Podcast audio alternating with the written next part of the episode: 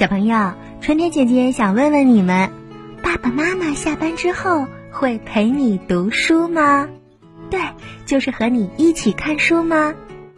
白天爸爸妈妈要上班，他们非常忙，但是晚上吃完了饭以后，我们可以和爸爸妈妈坐在书桌前一起看看书，让爸爸妈妈给我们读一读。或者啊，他们和咱们一起朗读故事书，这些呀都是很好的活动。零到三岁这个阶段啊，家长主要是和孩子说说话，问孩子一些问题。在三岁以前，孩子是没有办法理解过于复杂的内容和一些长句子。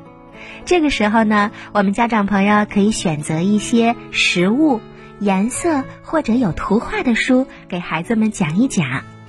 一些带故事情节的内容，小朋友们很小还理解不了呢。所以家长可以为孩子们绘声绘色的朗读一些儿歌啊、古诗。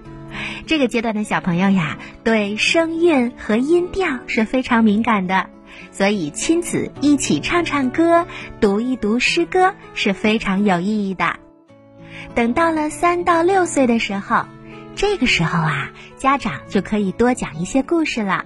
我们可以逐步给孩子们建立读书的规范，帮助孩子们将读书变成跟吃饭睡觉一样有规律的事情。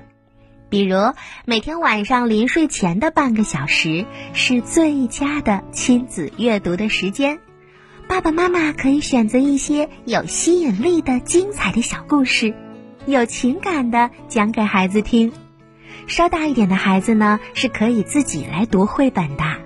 这个时候啊，我们的爸爸妈妈可以和小朋友们一起扮演故事里的人物，一起来讲故事，或者呢，选择一本读物，你就坐在孩子旁边来阅读，你读我也读，做好榜样。这样就可以一起营造热爱读书的良好环境了。等到小朋友六到八岁的时候，我们可以陪着孩子到图书馆或者书店去选一些小朋友自己喜欢的书来看，并且呢，养成藏书的好习惯。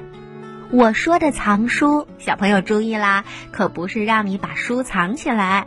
而是回到家放到书柜里珍藏起来。我们想要看的时候拿出来看是非常方便的。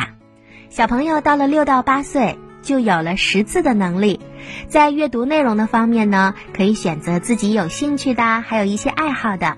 家长带小朋友到书店和图书馆的时候，可以先让孩子自己选择，